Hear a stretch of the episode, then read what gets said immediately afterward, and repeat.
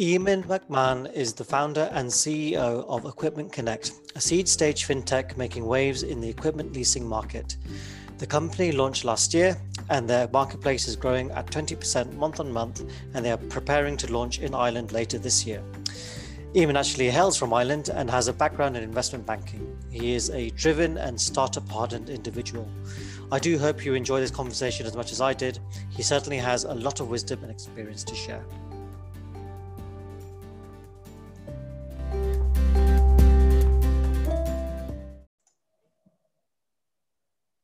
Welcome, Eamonn. I think you're the first guest to not be connected to health tech in, in any way. You are CEO and founder of Equipment Connect, a seed stage fintech uh, making waves in the equipment leasing market. But I think you're probably the best placed person to introduce yourself. So go on, do a 30 second eleva- elevator pitch for yourself. Go.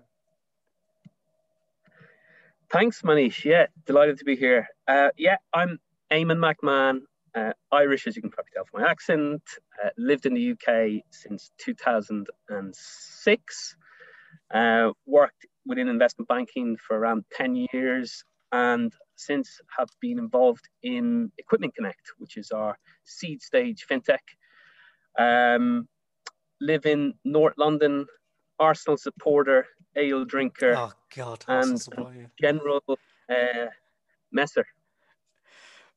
Arsenal support. I, I, bet you were you were championing the very few Arsenal players that were at Euros. yeah, well, you know, we had Saka doing some amazing stuff, and it was, uh, you know, it's it's always slim pickings, but we make the most of what we have. we're going to start off. Uh, thanks for the introduction, by the way. Um, we're going to start off on a on a, on a on a personal angle. So like many founders, you have a young family. Um, how hard is it to run a startup when you find yourself in that situation? Yeah, yeah. Let's start with the easy question, I, I, shall we? Yeah. yeah. no, no, pressure. Um, you, look, um, we do, yeah. I, I'm married, and we have a uh, we have a baby daughter, baby Alba, who's actually turning six months tomorrow, um, and she's great. You know, she's an absolute angel. Um, and my wife and I are, have, you know, we're so blessed to have her. Um, and, and, and generally being a father has just been a great ride so far. Um, I've loved every minute of it. Um, you know, I think it is, it is tough, but it's good tough rather than bad tough right? And that's quite a vague statement to make. So let me try and add some flesh to the bone.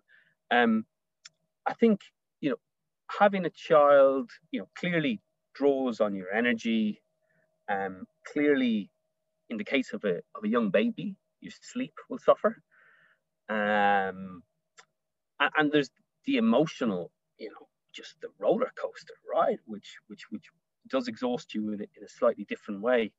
Um, but but it's certainly not all bad. There's a lot of good. There's a lot of you know great sense of kind of kind of growth and rewarding growth, and, and that experience is just amazing. Um, you know, I remember back to the TechStars Accelerator where Equipment Connect participated last year, and on one day I was sitting beside um, Hedy Mar- Mardisu, who's the CEO of Cache. They're a marketplace for financial services aimed at gig workers. Um, and Hedy has two sons who are, you know, they're kind of, I guess they're like six or seven, eight years old at that kind of age. And I asked her at the time, remembering this is before Alba was born, I asked her, you know, how, you know, how on earth do you do this? How can you have a startup going through an accelerator and also, you know, have two sons and, and, and working as a, you know, as a mother? It's just so, so difficult, so stretched. Um, and, and she sort of said, you know, look, you know, you will you will make it work, right? Because your love for your children and your love for your business is so great.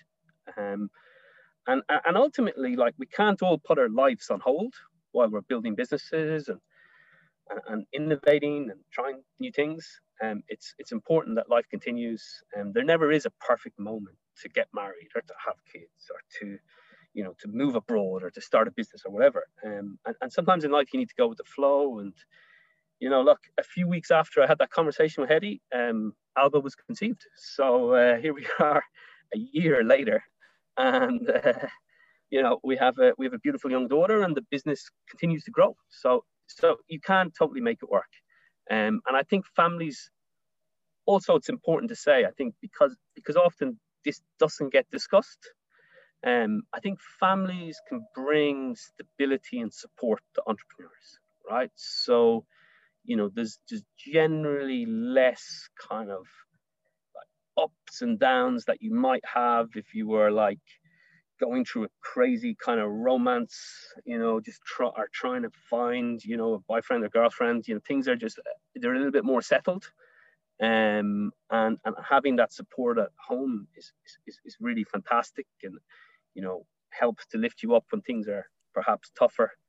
Um, and help, you know, also helps you to keep your feet on the ground when things are going well. So, so yeah, look, I think, um, I think, I think it's good. I think, I think, um, families and startups are definitely compatible. So yeah, I was going to ask. So do, do you use Alba and and your family in general as the counterweight to the stress of of running the type of company that you're running? Yeah, I mean, I think um, you know, we, we there have been times where it has been super stressful and there's been a lot of uncertainty, right, at different stages of Equipment Connect. But that was probably more before Alba was born. Things are, you know, thankfully a much better place now. Um, I think that with Alba and with with my wife Maria, um, you know, you know, the, the, the, there's just a there's a real anchor there, you know, that keeps keeps perspective, right? Um, so I understand, you know, how much is at stake. Um, I understand that the success of the company, you know, doesn't just impact me; it will impact my family um, in a big way, and, and that that's a motivating factor, right? That you know, even after broken sleep and a five thirty start, you know, that that gets me on my bicycle, gets me into the office quickly. So that's that's um, an in, um, that's an interesting way to put it. So I mean, do you, but do you not feel that it actually puts you under more stress? But I mean, you, you said you worked at you you were in banking before. I, am going to assume um, you are on a good remuneration, and um, now obviously going to a startup, you're basically paid peanuts, if if anything at all. Uh, does that not introduce a new stress, which is financial, for you and your family? Uh, so I think I think you know there there is a tight enough squeeze, right? So you know we certainly we certainly have enough money that we can live a reasonable life. You know, we're not closed off from anything big that we would otherwise do. Um, but you know, yeah, I mean, it would be nice to earn more than than, than we have. But you know, my wife, um, you know, she works, um, and I've been paying myself a, uh, a salary that's, you know, broadly equivalent to what I was earning when I was 21 years old. Um, so, so yeah, you know, I've, I've taken a big drop, but, but, but, you know, I think with, with, with salary and income, generally, there's always a, a diminishing uh, a diminishing return as as you earn more, right? For one, you pay a lot more tax, um, but but also, you know, most of what makes you happy as an individual, you can cover that on a modest enough salary. That's that's that's that's yeah, that's that's fair enough. But so if if you were talking to some new, young-ish um, startup founders, would your advice then be to say, well, make sure you're comfortable because the next year or two is going to be a bit of a squeeze. Um, don't do it if you don't have the cash. Yeah, so I think, I think I would always advise new entrepreneurs to get stuck into their idea and start fleshing out the solution that they're thinking about in their head and maybe even start building up that team before they're fully in the startup, right?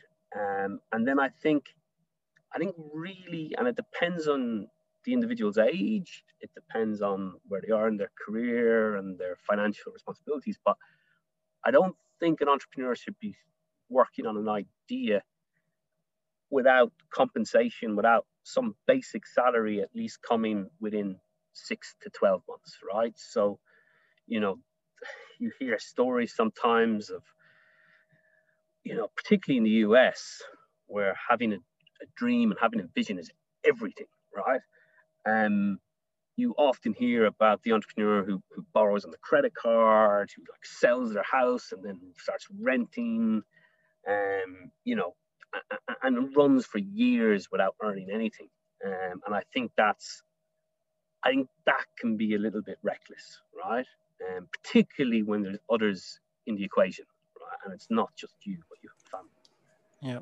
Um, so yeah, I think I think there's a balance, but but but certainly, you know, you, with with any business, I think it's important to push for early revenue and to push then to, to try and normalize finances within that business by paying some salaries and, and you know having some costs. Um, okay. You know. No, that's that's that's good. So I'm going to bring it bring the conversation conversation back back back to the family. How do you achieve that work life balance and what did you try what worked what failed because what we'll find is that there'll be people listening to this who are in the midst of starting their own business uh, and they are battling with that very same issue. Um, how did you go about achieving that balance? Yeah, that, you know that's that's a great question, um, and I suppose if I if I think about it and if I'm really honest, I, I didn't have a work-life balance when I started. I was working far too hard, yeah. and that's partly a consequence of my background. You know, I, I started in London in 2006 as an analyst at, at a pretty aggressive investment bank, an American bank called Bear Stearns. Uh, and it was almost engineered in my head to accept a work life imbalance rather than a balance. Uh, you know, I, I, I do the, like now I'm older, you know, perhaps now that there's more focus on mental health um, and, and there's more of an appreciation for, for, you know, having a sustainable working life, right? um, I think that it is it is really important that don't overdo it and that you look after yourself in the whole. Um, because actually, the business, the business's success will rest on you being in good shape as an entrepreneur. And I'm the first to say that in the past, I've let myself get too burnt out, too kind of just spread out. Um, so yeah, what I'd say, I think, you know, just as advice, I'd say, you know, like people used to talk about, you know, working hard and playing hard. I would say, at least if you're over 35, um, you should think about working hard and resting hard, right? And what do I mean by that? I mean, you know, do a good intense 50 hours or maybe 60 hours if you're trying to if you're trying to get investment in or there's a a lot happening in the business, do that 50 to 60 hour a week and work hard and really focus on it. Um, but then, but then switch off and switch off completely, right? Because you won't be productive if you're constantly checking in and, and, there's no detachment from your work. Some people find that really hard. To switching on completely. I mean, you have your you have your phone right there, and I'm guilty of it myself. We went we went away this weekend, and I got the phone right there, and I see emails coming in, I see Slack messages coming in or WhatsApps coming in, and I feel like I have to reply there and then, otherwise I've lost momentum. I mean, how do you get that discipline? Yeah, it, it especially in those early days, right? When you're so so excited and and like exactly, yeah, you know, you want it, you want to be on it twenty four seven, but like, um, you know, you, you got it for your own mental health and for you know you know just just just to make sure that you, you you're fresh on a Monday morning, you have to be able to to detach for a period of time. Um, and I, you know, in my case, you know, geez, like I was, I was at the stage where I was constantly taking calls at the weekend, constantly on my personal phone, um, working away, and I just said enough's enough. And I, I, I was actually at a football match. It was at the Emirates watching Arsenal, and I had to take a call that came in. Um, I missed the goal. I missed a beautiful goal as well. Uh, the rare, and, the rare you know goal that does go in for Arsenal. well, we'll see. Next season should be better. But we, um, I think, look, I, I think splitting up your devices between work and personal life, you know, it is is a good idea. Um, I think not opening up your your work laptop at home when you're with the family or the kids is is also good. Um, I'm not a big fan of working from home for this reason. I, I, I I've always felt that it's good to have to have a physical separation. Um, and I try as much as possible to to do my full working week in in the office, which which isn't actually that far from the house. Um, but but it, it gives me that mental separation. Uh, so yeah, you know, I think that's important. And then the last thing I'd say is, I think taking taking frequent short breaks rather than long holidays, I think is a good way to do it. So take like three to four days, like a long weekend, and just totally switch off, and then come back, and you you'll absolutely be flying. You'd be running twice as fast. That's, that's that's good advice. I get that not you know working from home um, doesn't give you that separation between business and and family that you really need. It's too easy to walk into your office at home or just open up your laptop to to check something, isn't it? Totally, absolutely. It, it's too tempting. So during, I mean, you said you worked at Bear Stearns, which would have been, which probably was a, a bit of a roller coaster for you. Um, and during your startup phase, you know, the initial sort of part of uh, uh, of getting Equipment Connect on its feet, there must have been some very hard times that you went through. Um, and I know I know there were some very difficult times in your uh, in the earlier stages where you're trying to find the right people and trying to get the product out, and then you were getting, you know, all sorts of technical issues and so on. How did you keep yourself motivated? So, for me, what ultimately this should what should always this be the the ultimate determining factor in whether or not you should continue pushing with a startup is does the problem still exist for the customer right? Because if the problem does still exist and, and you can solve that problem with what you're bringing to the market then really it's just a question of, of, of capital if you need capital you need investment and and logistics of getting that product out, right? Um, and that's how I think about it on a high level, and that has helped me come through the more difficult times. And, and, and you know, look, anybody who starts a business, particularly if it's a disruptive or a scalable tech-based business, I think if you're expecting a, a sort of an easy ride, you know, with I don't know, with Jeff Bezos and, and Blue Origin heading up to space, um, that's just not going to happen, right? You know, like you may, you may have an easy ride for the first few months. You know, things for whatever good fortune may be not really neatly lined up for you, and, and you might have that founding team, for instance, which helps you move really fast at the beginning. But you know, like every startup at, at a different stage will, will face some issues. Um, uh, and you've got to you've got to just push through it. That's and that's interesting because this we'll we'll talk about Equipment Connect in in a bit, but this is actually your first startup, so you've got some experience in in knowing what what the ups and downs are in the early stages. Um, can you tell us a little bit about your first startup? I forget the name of that company. Catch the Lingo, I think it was, wasn't it? Yeah, sure. Yeah, sure, sure, sure, sure.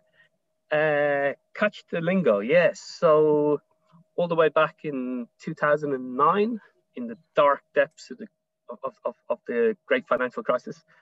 Uh, I was out in Latin America. I was volunteering in Nicaragua and I wanted to learn Spanish. And I struggled to find any good resource on the web to help me source a language school. So I set up Catch the Lingo as a marketplace for foreign language courses. Um, particularly that aimed at backpackers, uh, expats, um, living overseas, and um, you know we ultimately we, we worked with some um, volunteering agencies. We worked with some um, TEFL or Teaching English as a Foreign Language course providers as well. Uh, and it was, um, you know, it, it was it, it, was a business that kind of very much, I suppose, fitted my lifestyle at the time. You know, living out there, um, it was an interesting kind of first foray into entrepreneurship. Um, I learned a, a great deal and got to work with some with some really interesting people. Um, you know, the business, I think we got it to a stage where we had maybe 20 different language schools on the marketplace and um, you know, generated a little bit of revenue out of it. It certainly paid for my empanadas and beer for, for 2009. Well, that's the most important um, thing. Well, yeah, tell you what, um, working with young children at school is hard. you certainly build up quite a hunger. So, um, yeah, just uh, you know, got back to London um, to try and build up the business a little bit more, but then got pulled in by the the allure of of of a um, of, of a of a good career in investment banking and and ultimately the business you know came to an end because of that.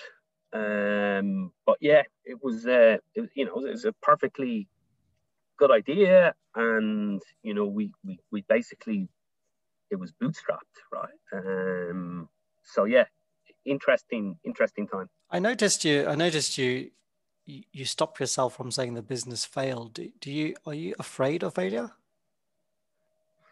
No no um you know it did it did fail right? You know I, we you know it failed because because the founders of the business just had had too much pull away and um, too much distraction um, and and ultimately we just weren't committed enough to the business. Is that do you think that's the most um, do you think that's the most important lesson to have learned from catch the lingo that you apply now? Or is it something else? If at all was there yeah, anything I, that you think you could apply right now? Yeah so, so so yeah i would say that's it's definitely one of the major takeaways. I mean you you know, we live now in a culture which is very pro entrepreneur, very pro startup. Like get out there, try something, do it. Um, but but but I do think it's generally a longer journey than most entrepreneurs expect, and you shouldn't take the leap unless you're fully committed and ready for the tough times as well as the good times. Um, and, and, look, I, I I've had a lot of ideas since Catch the Lingo but I wasn't fully committed to them. But with Equipment Connect, I was, and and that's why ultimately I decided to, to, to go for it. Um, so yeah, that that would be that would be advice. And actually, when we we met when when you were actually starting that journey, and you were actually looking for a tech guy to make that to make that um, a reality for you, and that was back in 2017 or something like this.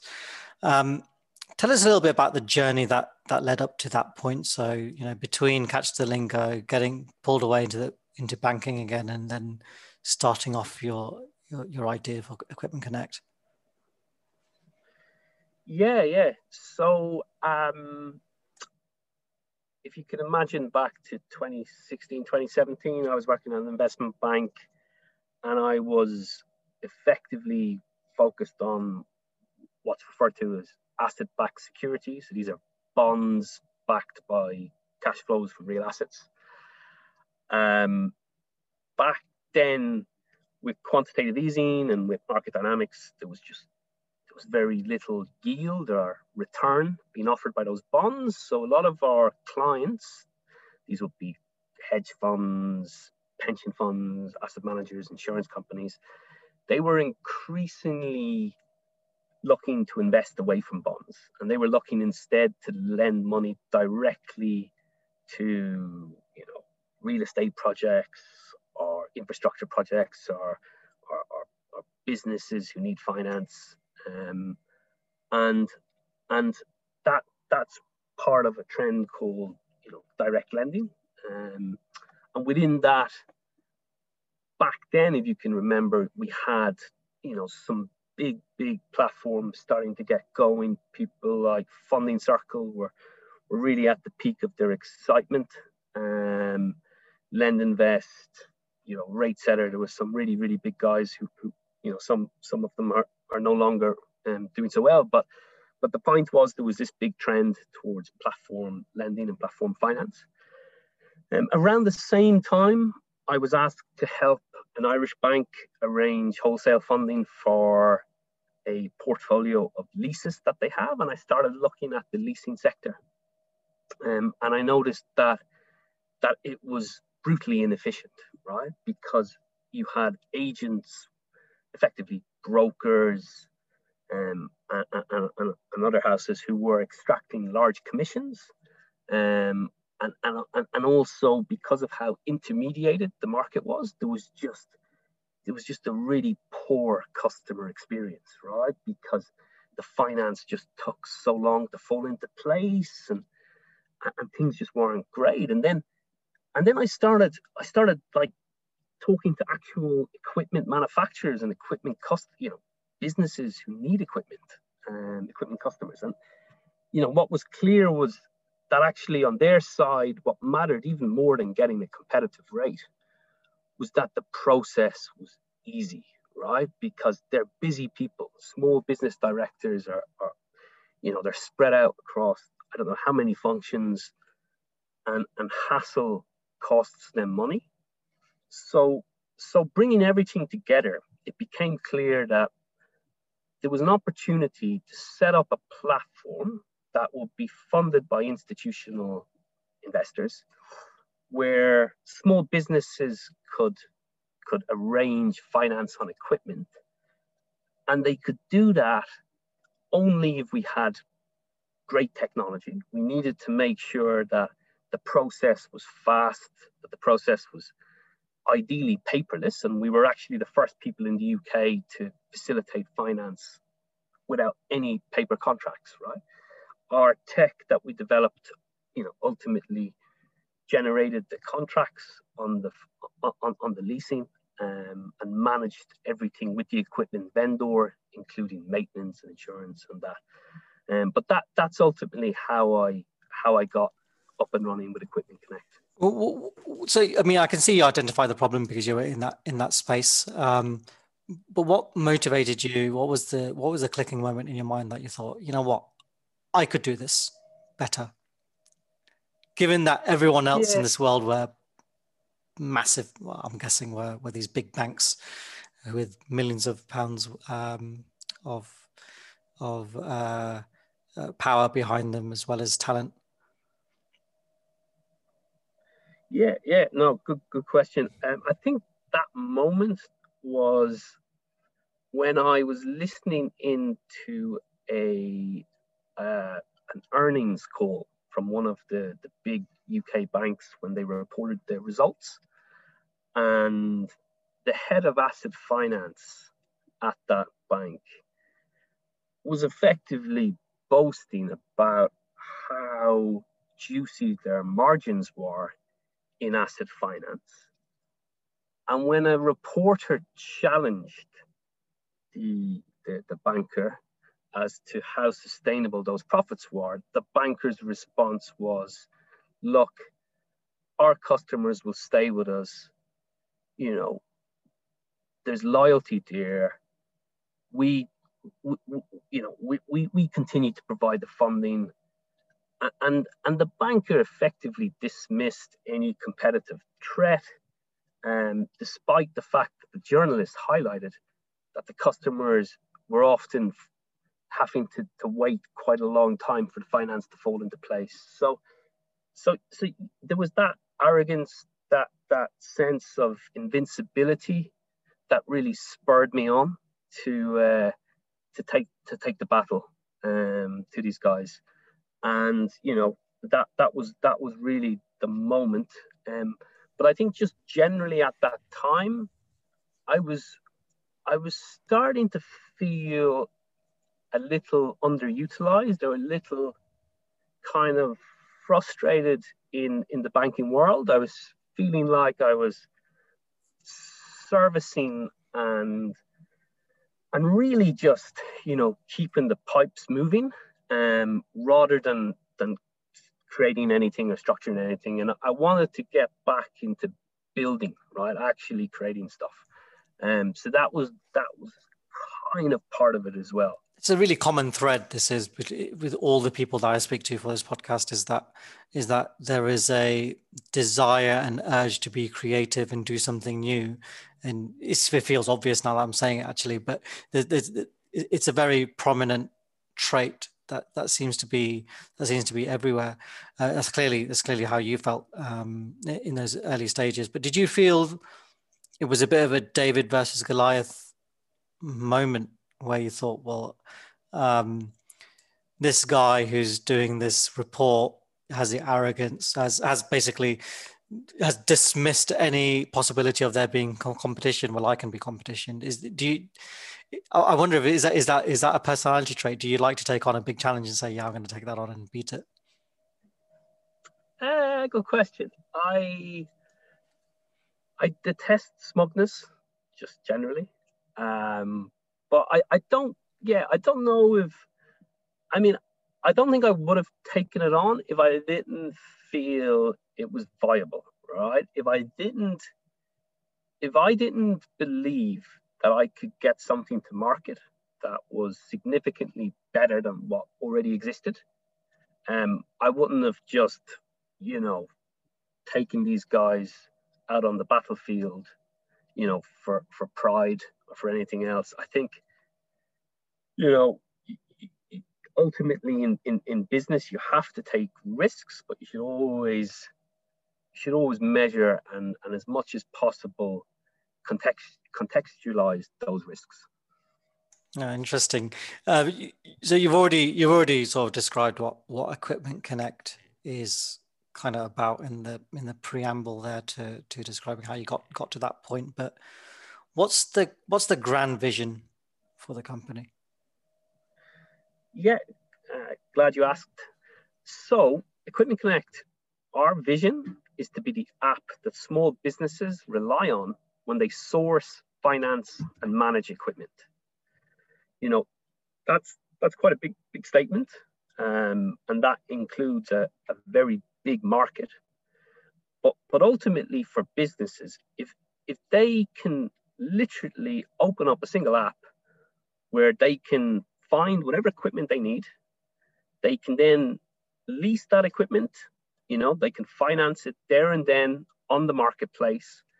And then on the back end, you know, if they want to arrange maintenance, if they want to upgrade the equipment, if they want to order extra parts, whatever it is, everything's there. You know, I think small businesses prize convenience more than really anything else, and and and that's that's what we're focused on. So if um, I was, I'm, I'm going to take a, I'm going to take a, a, biotech angle because that's the kind, kind of thing, kind of people that we, we speak to usually. Um, so if I was just just to, just to kind of dumb down the um, uh, the, the story here for, for someone like me who might not understand it uh, very well. If I was a biotech company, I need some specialist equipment in my lab, but it's not necessarily equipment that I want to buy or even keep for a very long time. I could use your app or your service to not only source that equipment, but also source the money that is required to pay for it. Absolutely, yeah, absolutely. And then and then on the on the back end, after you have that equipment, you may want to change the nature of your contract. You may want to change the equipment, and you can manage all of that on on the app. Um, and really, you know, it, it's about helping small businesses who, who who for too long have had to deal with brokers, with agents, you know, we hear so many cases of businesses who spend more time arranging the finance on, on equipment than they do on, on actually sourcing the equipment itself, um, which is crazy, right? I mean, imagine imagine you spent more time sorting out batteries for you, the remote control on your new, new TV than, than, than getting your TV, right? It, it, you know, finance for me is, is, is, is, is just electricity, right? It's what powers the, the purchase.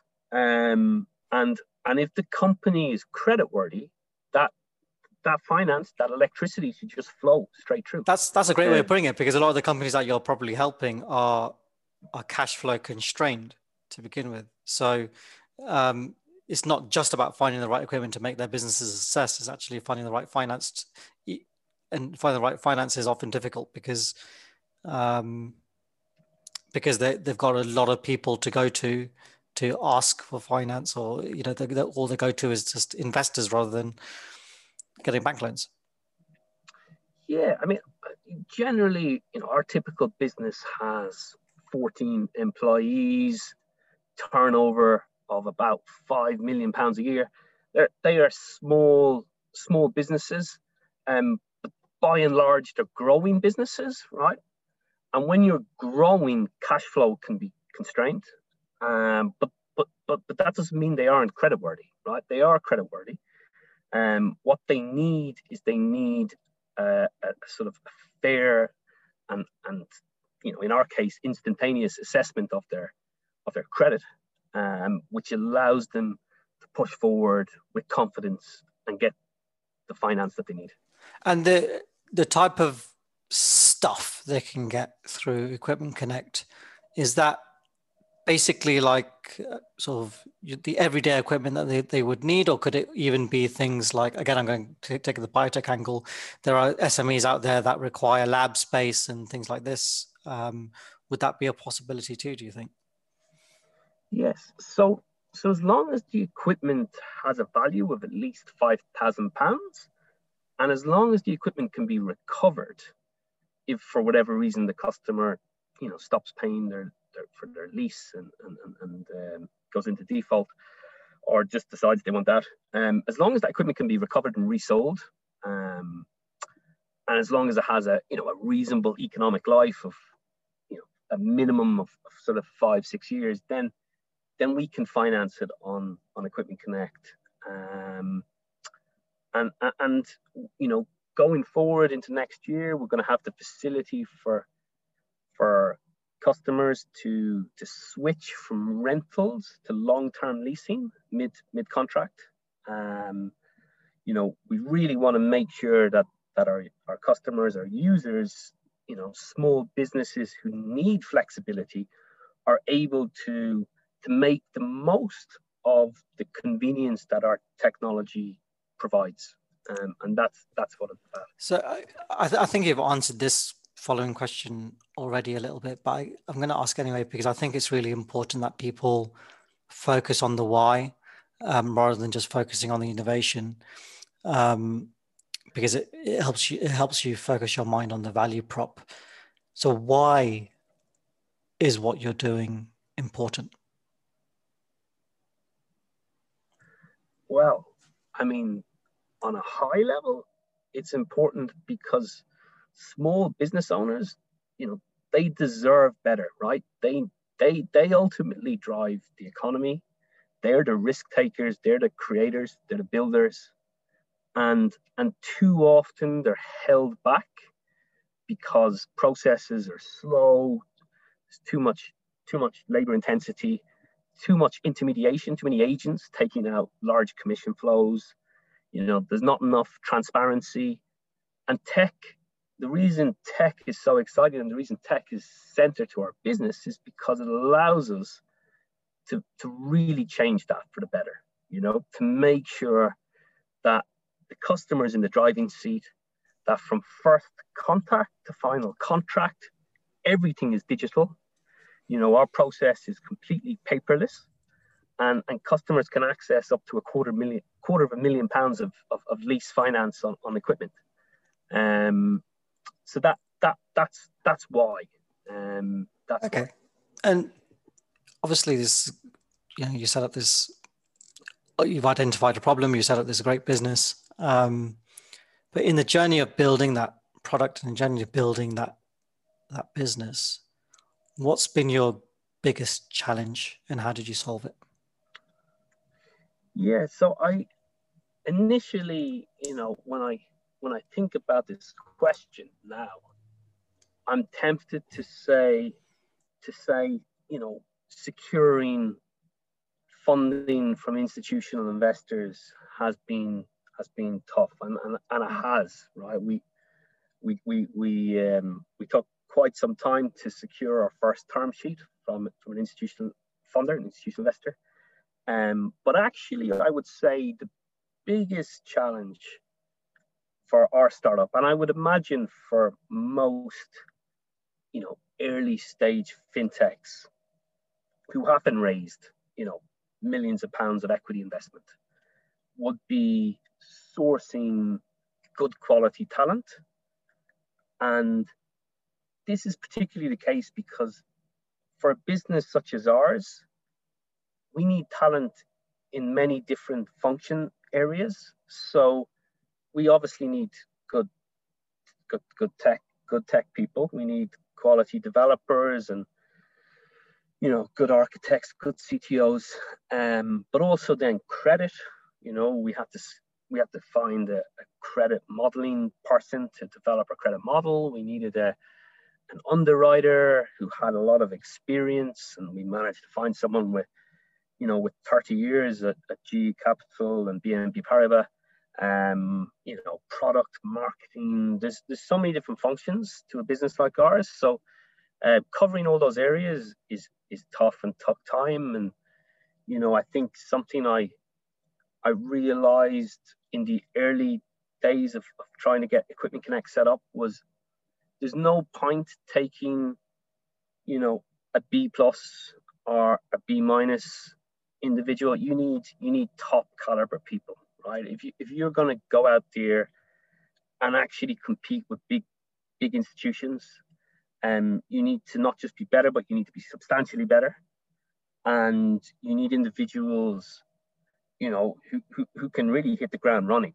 right? Because time time is of the essence for any startup, and you know, I would encourage entrepreneurs listening to this or prospective entrepreneurs to really invest as much as they can in their network and to build out their their recruitment uh, channels before they take the dive into setting up a company. Is that the is that the one thing you do differently? Um, yeah, I, I would would have definitely. You know, I didn't have any network with credit people or product people or marketing people before I got involved in Equipment Connect or, or, or tech people for that matter. Yeah. Um, so yeah, I, I, definitely would have done it um, differently that way. Um, I think also, I think, you know, and ultimately the choice is often taken out of the hands of the entrepreneur, but I think, I think, you know, momentum really matters in, mm. in the startup world. And it, it, it made a tremendous difference to have to have a good amount of investment upfront, even if that means accepting a lower valuation or accepting some terms that are punitive on the founder. Uh, it can be worthwhile to have to have that punch at the beginning. Yeah. Um, you know, it's it's not cheap, particularly fintech. Innovation in fintech is just not cheap, right? Um, mm you know, I think in my first month, I went to a, a law firm to try and uh, and map out a, a, structure that would facilitate finance for what I wanted to do. And you know, the, the firm just said, you know, this this this is this is difficult, right? You want to set up these different legal entities. This is not going to be easy. You're going to need to have some innovative thinking here um, and they actually referred me to a bigger law firm, uh, a more expensive law firm. And I, I remember getting a quote for 120,000 pounds, right, to do to do this work. Equipment Connect was founded on a 90,000 pound investment plus an investment from Innovate UK. We, we won an award from Innovate UK to, to do a feasibility study with some new technology. So, like, you know, it, it's crazy, right? I mean, you know, financial services you know, innovating in financial services is expensive. You can set up a traditional old school financial services business without much capital, but but if you're going to genuinely innovate, um, it's it's not cheap. And as you know very well, Manish, you know, tech, good tech people are are, are few and far between, and they're they're expensive, right? So, you know, it's uh, it can be tricky. Yeah. So, f- final question before we sort of round off uh, the podcast. What does the future look like for you and for Equipment Connect? Yeah. Uh, so nice way to end it.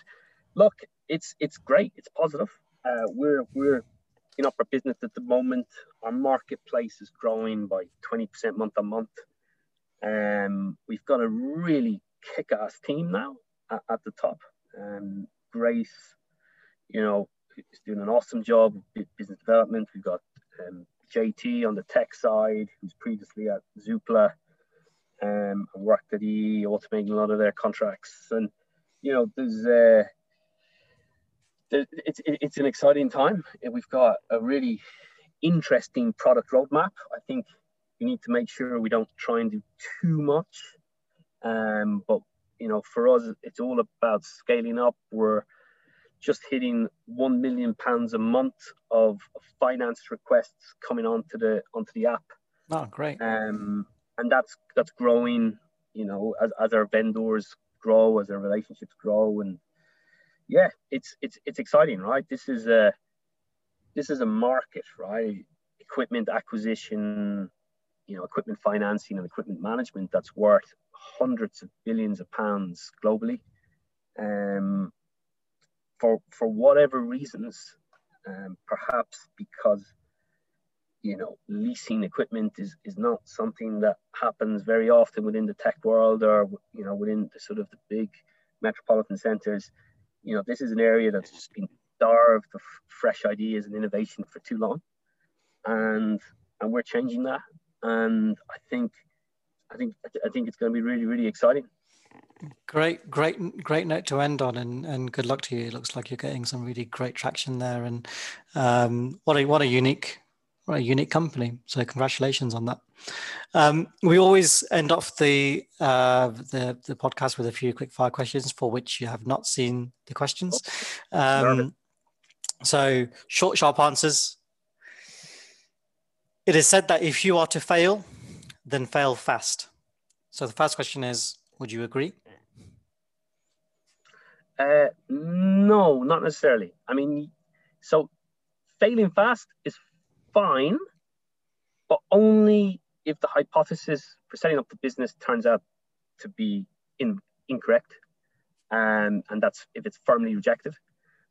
But don't fail for the wrong reasons. Don't fail because the journey is tough. Don't fail because you have setbacks you know, fail for the right reason. If the customer doesn't want what you're offering, that's a good reason to fail. And yes, fail early in that case. You must be psychic because the next question was, what would be the fail metrics for you? um, but that's clearly that's clearly uh, customer based. Very good. Um, seed stage investment. Better to target angels or VCs? Depends on the company. Depends on the stage. I think early on, if you're at idea stage and you haven't actually built anything or tested anything, while there are some VCs who pitch themselves at that market, I would focus on angels, particularly angels who are who are uh, well respected in that industry, have good professional links, um, and have experience, perhaps even setting up a business in that industry. But yeah, I would say angels early on, um, VCs later, although VCs don't suit every kind of business. It has to be a business that's highly scalable and it has to be disrupting a big market um, for it qualify for VC. If you had the choice of getting £1 million of investment from silent investors versus £500,000 investment from investors who want board seats and be involved in the business, which one would you choose? Uh, if, if those investors will add value, real value, then I would take the five hundred thousand pounds with, with with the quality investors. Um, yeah. Building a platform in fintech. Better to hire your own team to build it from scratch or outsource? It's, this is a million dollar question. Um, I think I think if you're a genuine fintech and you're genuinely innovating, you need to have your team in house you need to have the agility that that provides uh, and the and the control. Um, but I do think there's nothing wrong with supplementing your team with some outside contracted resource when when needed. But your core team should be in house. Okay, good answer. If you could start Equipment Connect again and share 50% of your company with a tech savvy co founder, would you have done it? Only if it was an exceptional individual. Awesome. Eamonn McMahon, thanks so much for your time and good luck with Equipment Connect. Thank you. It's been a, it's been a lot of fun. Great to be on. Cheers, Manish. Cheers. Thanks for listening to Startup Talk Up. If you enjoyed listening to this podcast, please hit the ratings button from wherever you got it, which will really help us to grow our audience. If you're feeling generous, please also check out the links in the description and donate to the charities that we are currently supporting. Thanks once again and see you next time.